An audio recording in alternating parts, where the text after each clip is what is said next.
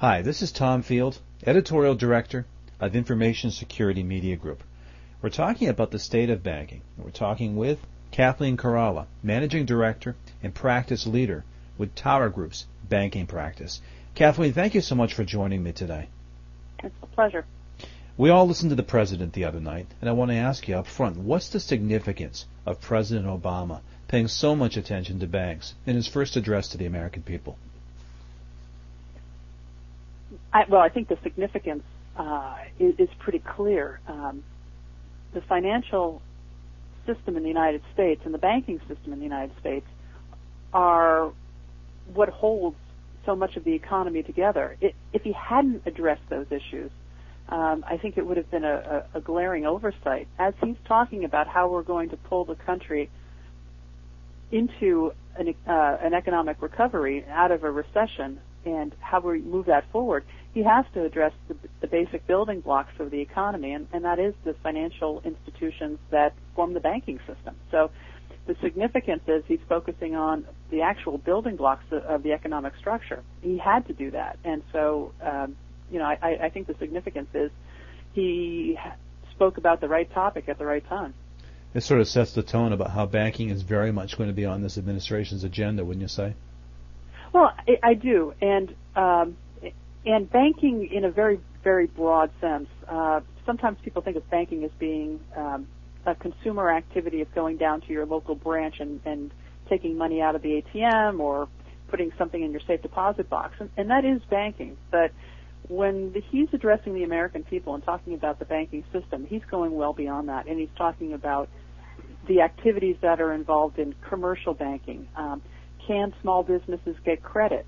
Um, can they make payroll? Um, it's also talking about investment banking and um, how new projects that are important um, to organizations, to um, to companies, um, how do they how do they get the funding for that? In the past, it's been something that's been it's been worked through investment banking or commercial banking. So, it, you know, it, it, it's not just the consumer. Um, he's looking at the whole big structure of how things get done in this country and how projects get funded and businesses expand and um, municipalities think about building new roads. All of that comes from the capital markets, and, and so he's addressing that whole big picture.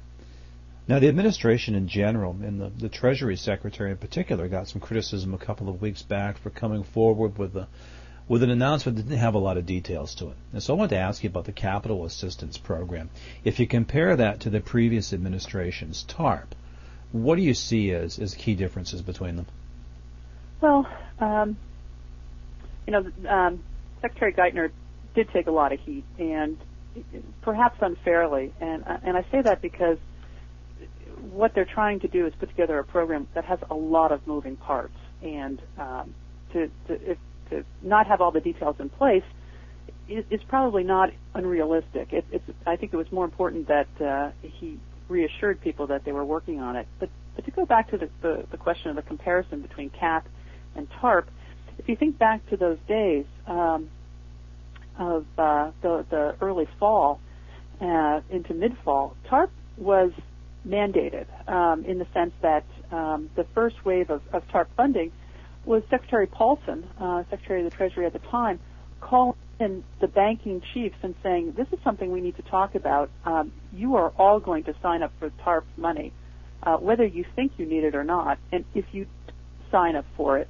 today, um, there will be re- repercussions if you decide that you need the capital infusion later on. So it was it was not voluntary. It was very much kind of a we're in a serious situation and we're going to do this because we need to prop up the safety and, and soundness of the U.S. banking system. So it was very much a, a top-down.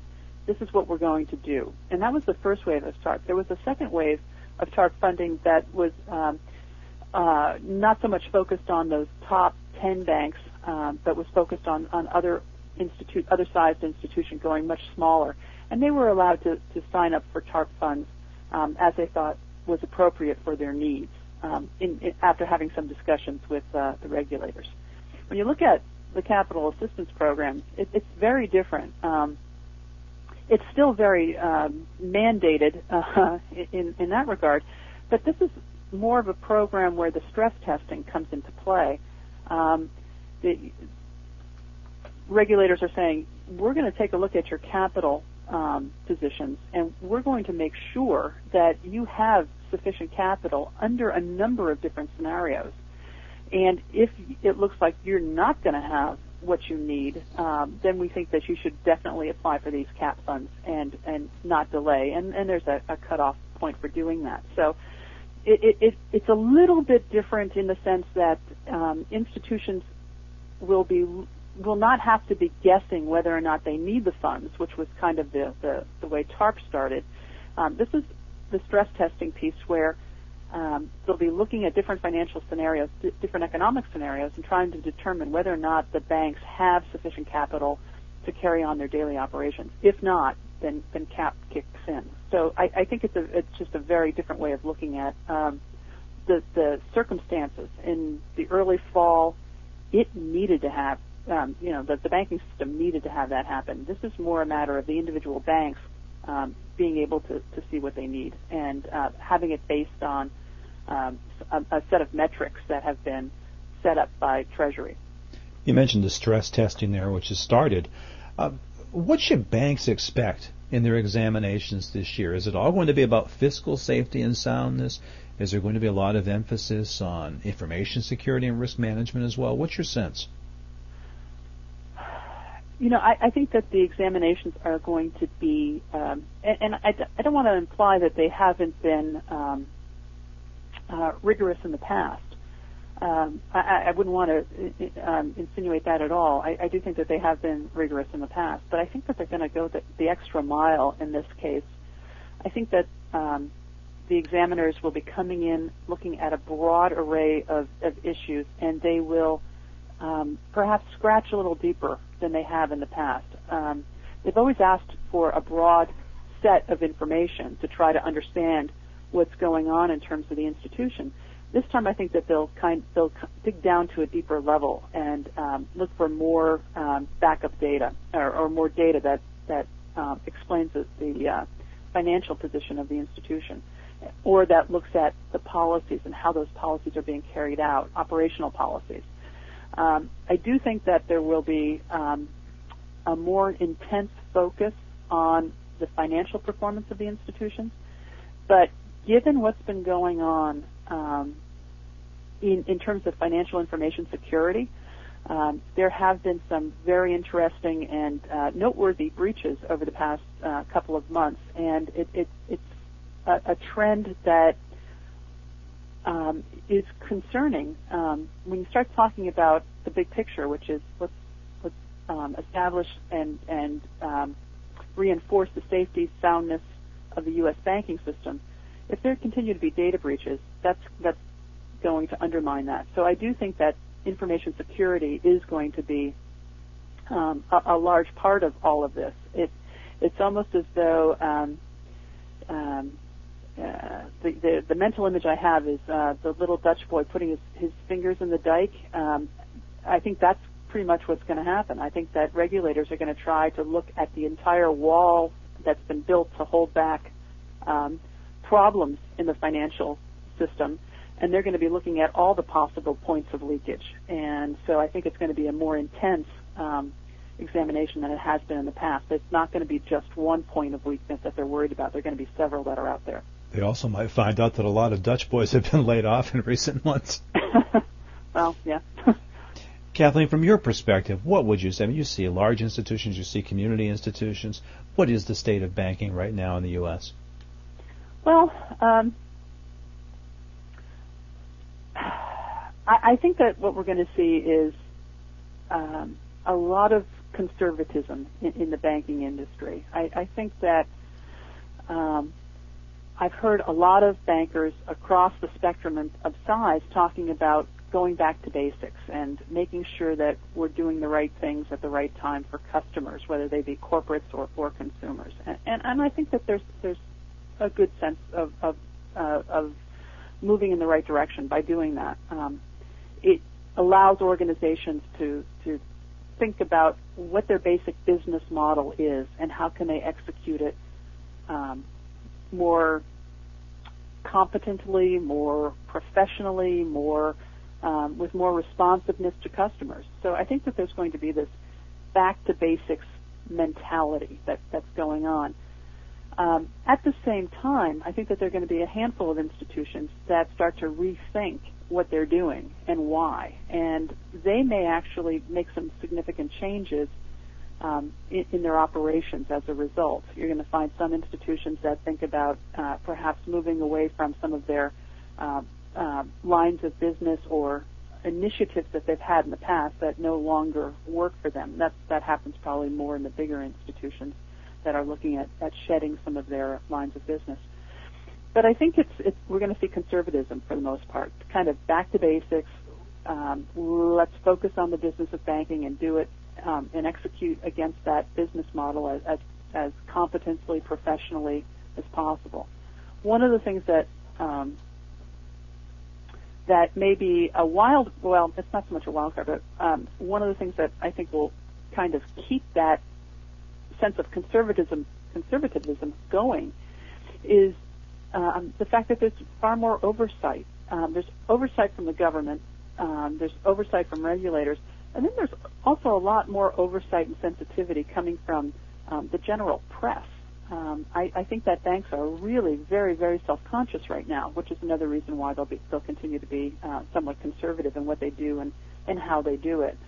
Um, so I, I guess what I, I expect is that we're not going to see major, major new product announcements. I don't think we're going to see um, uh, uh, organizations, you know, betting the ranch on some new initiative. I just don't think that's going to happen. I think we're going to be in kind of a, a low, um, kind of a, a, a low key mode. Uh, I think banks are going to try and stay under the radar as much as possible. Do you think we'll see a wave of bank failures as we've seen in earlier economic downturns, or we're going to keep sort of the the lower pace that we're at right now? Well, um, we're we're on pace. Uh, we've we've seen quite a few um, in the past. You know, if you go back to uh, maybe July of 2008, the pace has picked up significantly, and in 2009, we've also seen um, quite a few banks that have been uh, taken over by the FDIC. Um, every Friday afternoon, it's always interesting to see how much activity there has been. Right. Friday at 5:05 Eastern. exactly. Um, what has the, the federal uh, the FDIC been up to? But um, you know, the, the institutions there are, typically are, are rather small, um, and um, that's I think, a good thing. We haven't seen really large institutions falling onto or being involved. Um, the last really large institution we've seen that's been uh, involved with the FDIC was um, IndyMac, and uh, uh, we haven't seen anything like that since um, uh, since that was taken over in uh, um, I think it was August of uh, 2008. So that's that's a good sign that it's not the larger institutions; it's the smaller institutions um, it's smaller institutions that are on the FDIC watch list. I do think we'll continue to see a wave of those throughout the year. Um, that it just makes sense that institutions that have been poorly capitalized or that have been in risky lines of business um, will will find that they have gotten themselves into trouble and they're going to need assistance to get out of that trouble. So I, I do think we'll continue to see that in 2009. Now, the term that's come up an awful lot in the last couple of weeks and has been debated, debated back and forth is this, this term of nationalization of banks. That is, you've got, excuse me, if you've got the government investing more capital in banks and, and taking more ownership, that you're, you're going closer to a, a, nationalized model. I want to get your thoughts on this. One, are we headed there? What are some of the pros and cons to this, and, and what do you see happening? Are we going to get to a degree of nationalized banks? Well, you know, it, it's um, I guess it all depends on how you define nationalization. Um, under under TARP, uh, there were um, uh, injections of capital into those institutions, and in return, um, preferred shares of uh, the institutions uh, were sold to the government, um, to to Treasury. Um, you know, there was, but those were non-voting shares. So I guess you could say that those, because they were non-voting shares, in, in, in essence, it was not a nationalization. That, that in TARP, um, under CAP, it also appears that um, the initial um, any any banks that sign up for the capital assistance program will be taking or will be issuing uh, pre- preferred non-voting shares as well. Um, there is an option to convert those to common shares, but uh, initially it looks like they're going to be preferred non-voting. So, you know, nationalization is um, that's a tough sell in the United States. Um, if you look at other countries around the world, uh, nationalization is not um, it, it's not seen as being quite as um, as fearsome as it is in the United States. And so um, the UK has had some serious nationalization of their banks going on, um, and uh, it, it's been a, a pretty aggressive move by their government and by their financial services um, authority to, to really prop up their uh, banking um, uh, system. But you look at the United States, and we have um, 8,000 banks in the United States, something like that, um, you know, give or take uh, a couple.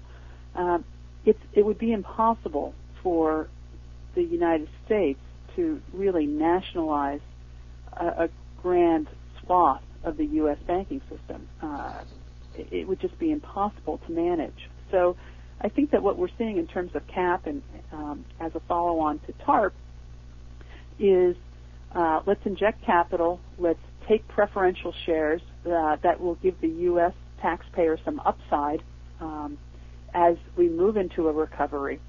Uh, but let's try to stay away from nationalization as much as possible um, because it's, it's not necessarily practical uh, to, for uh, the U.S. government to be so deeply involved in the financial um, and operational um, details of, of, running some of these larger institutions. It, it, would be really hard to do so.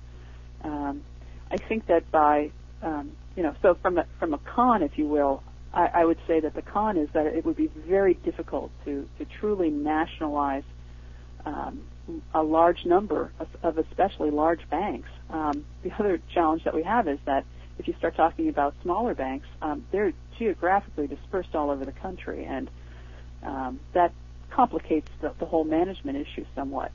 Um, so I think that for those reasons, and the fact that from a political uh, uh, point of view, we really in this country don't like the idea of nationalization. It's, it's really something that will be avoided at all costs. Um, but at the same time, I think what we're seeing is that with CAP as a follow-on to TARP, uh, Treasury is trying to thread the needle uh, and to find a happy medium where they can inject capital into these institutions, provide some upside uh, for the U.S. taxpayer, and have a degree of influence over the um, the financial institutions without necessarily having a direct voting management uh, responsibility for the institutions. I think they're really trying just to thread the needle and to walk the line between um, nationalization and being completely hands off. So you think ultimately the U.S. government doesn't want to get into the banking business? Oh, I yeah, definitely. Um, that it, it it's it's a very complex business in, in this country. We have so many institutions. Um, if we were to do any um, nationalization, even if it were just one or two banks, it would take an enormous amount of management talent that we de- don't necessarily have on staff uh, in government today. So, in, in essence, uh, big government, if you think it's big today, it would definitely get bigger if we were to go the nationalization route. Now, a few minutes ago, Kathleen, you talked about some of the well-publicized data breaches, and I think that the name that we all know better than any these days is is Heartland Payment Systems. Mm-hmm. What would you say is the impact of this breach? Because I guess it kind of astounds me in some ways how people have picked up on this and really rally behind it. This has become probably the the most publicized breach that I've seen. What's the is, is it timing as much as anything? What's the impact of this breach? And I guess my follow up is: Are banks fa- finally mad as hell and not going to take it anymore with breaches like these that happen outside their institutions, and yet they're left having to to contact their customers and replace their cards and and take the heat for it. Right. Well, um, there, there's definitely, um, um, you know, there, if you think about it, there, there's the, the the processors like Heartland involved. There are the banks, and ultimately there are the consumers, and uh, the impact is um, different for each each of those constituencies within the the the, uh, the payments world. Um, you know, if we were to focus on on on the banks, they probably are uh, mad as hell in the sense that it forces them to do things that they would really rather not do at a time when consumer confidence in the banks is not high to begin with. Um, with all the talk that's going on about um, uh, oh, you know, everything from executive compensation to how did we get into these um, situations in the first place, and how did lenders make such so many bad loans, and how many how were so many bad decisions made by banks? Uh, consumers are really questioning, you know, the the, the, the capabilities of banks, um, it, just in terms of being able to manage the business. So, at a time when consumers are, are feeling uneasy about the, um, the the capabilities of bankers in general, these breaches are, um, and whether it's something like Heartland, which happened um, within the payment system outside of the bank itself, or whether it's a data breach that happens inside the bank. Either way, it, it's all bad news. Um, and so I do think that the banks are mad as hell. I also think that they are um, concerned as hell about making sure that these um, situations uh, don't come back up or, or don't come up as, uh, or don't um, just don't occur. Now, you know, I think there's a lot of concern within the banks uh, around um, information security and PCI, and, and that's a good thing. Um, but you know, if you were to ask a banker, um, you know, what do these breaches mean for your business? And they're, they're going to tell you it, it, it just makes their job harder day in and day out to reestablish confidence with consumers. Um, so, you know, if, if uh, um, I think if you were to give a banker a wish list for, for 2009, one of the things he'd probably say is, I want to fly under the radar. I don't want to be in the newspapers because I'm, I'm having to lay people off. I don't want to be in the newspapers because I'm taking huge losses. I don't want to be in the newspapers because I have a data breach internally or I have a data breach in, in the payments um, environment that I'm associated with. They just want to fly under the radar as much as possible. So um, I, I, I think that that's more the issue is trying to just manage bad news and so that there is a lot less bad news that's going to be um, uh, you know rolling across people's desktops if they're reading their news online or if they're watching it on television or if they're reading it in, in a newspaper. They just want to stay away from um, from having their names associated with those kinds of things any kind of a misstep. Well it's interesting because the you know in two months so far this year banks have been anything but under the radar. We've had Heartland right. certainly. We've had um, you know, the new administration come in with, with banking recovery, a big part of the agenda. Just based on what we've seen so far, Kathleen, what would you say the top two or three storylines for banking as we go through 2009? Well, you know, if I were to look at it from the, the big picture of, of everything that goes on within banks, I would say that there is um, the, the, the major story from the consumer aspect is winning back consumer trust and confidence. I think that that's really what the larger banks, um, actually banks of all sizes, are going to be working on in 2009, uh, trying to avoid bad news. Um, I, I happen to live in Los Angeles. Um, Northern Trust uh, sponsored a, a golf tournament over the past weekend, and um, there were lavish parties that were part of the, the sponsorship that they did for their corporate clients and for their um, uh, their, their top tier of clients, and it, it really caused a backlash that um, they were having these lavish parties. I mean, it, it, it's it's as simple as that. Sometimes um, it it really means uh, for a lot of institutions being a lot smarter about what happens and how they do things so that they can restore that sense of, of consumer trust and confidence. At the same time, I think one of the second things that they'll be focused on is, is um, bringing back um, the credit markets. I think that that's going to be very important. Um, all of the, the, the, institutions that have been involved in TARP up to this point and that have been involved in, with, uh, and that probably will be involved with CAP, have been lending to small business, they have been lending to corporates, and they have been willing to lend to consumers. Um, part of the challenge, I think, is that um, if you looked at the, the credit system in the U.S. Um, prior to this recession slash meltdown, whatever you want to call it, um, a lot of credit was extended by um, specialty lenders, and some, a lot of those, especially in the mortgage world, have simply gone out of business. So I, I think that what we have, what we'll be seeing as well, is from the credit perspective, um, trying to institutions trying to really figure out how they can step up and um, provide the levels of credit that um, small businesses need, that consumers need, that corporates need. Um, so I think that that's um, a, a, second major story, bringing back the credit markets. And um, the third, I think, is for banking is what happens um, or what are the needs of uh, consumers and small business and corporate if this recession drags on longer than we think it might. Um, I, believe that uh, um, Mr. Bernanke the other day said that he thought that this could wrap up in 2009 and 2010 could be a year of recovery. Um, that would be great. But if for some reason it doesn't, um, and through no necessarily fault of an institution or the um, um, the, the new administration, it could be something that happens in the global financial system that has a negative impact.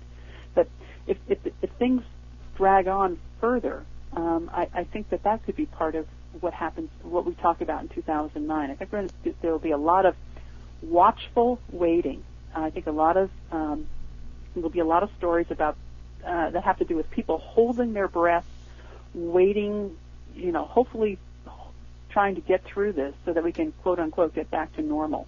And so I think a lot of uh, what we'll be talking about in 2009 is you know, are there bright spots that tell us we are going to be back to normal in 2010 or that we'll be in a recovery in 2010?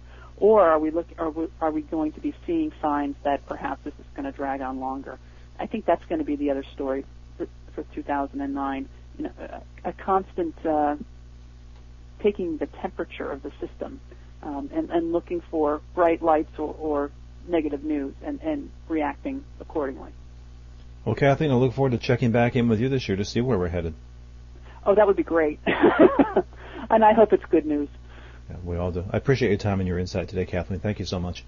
Oh, you're very welcome. Very welcome. We've been talking with Kathleen Khirallah, Managing Director and Practice Leader with Tower Group's Banking Practice. For Information Security Media Group, I'm Tom Field. Thank you very much.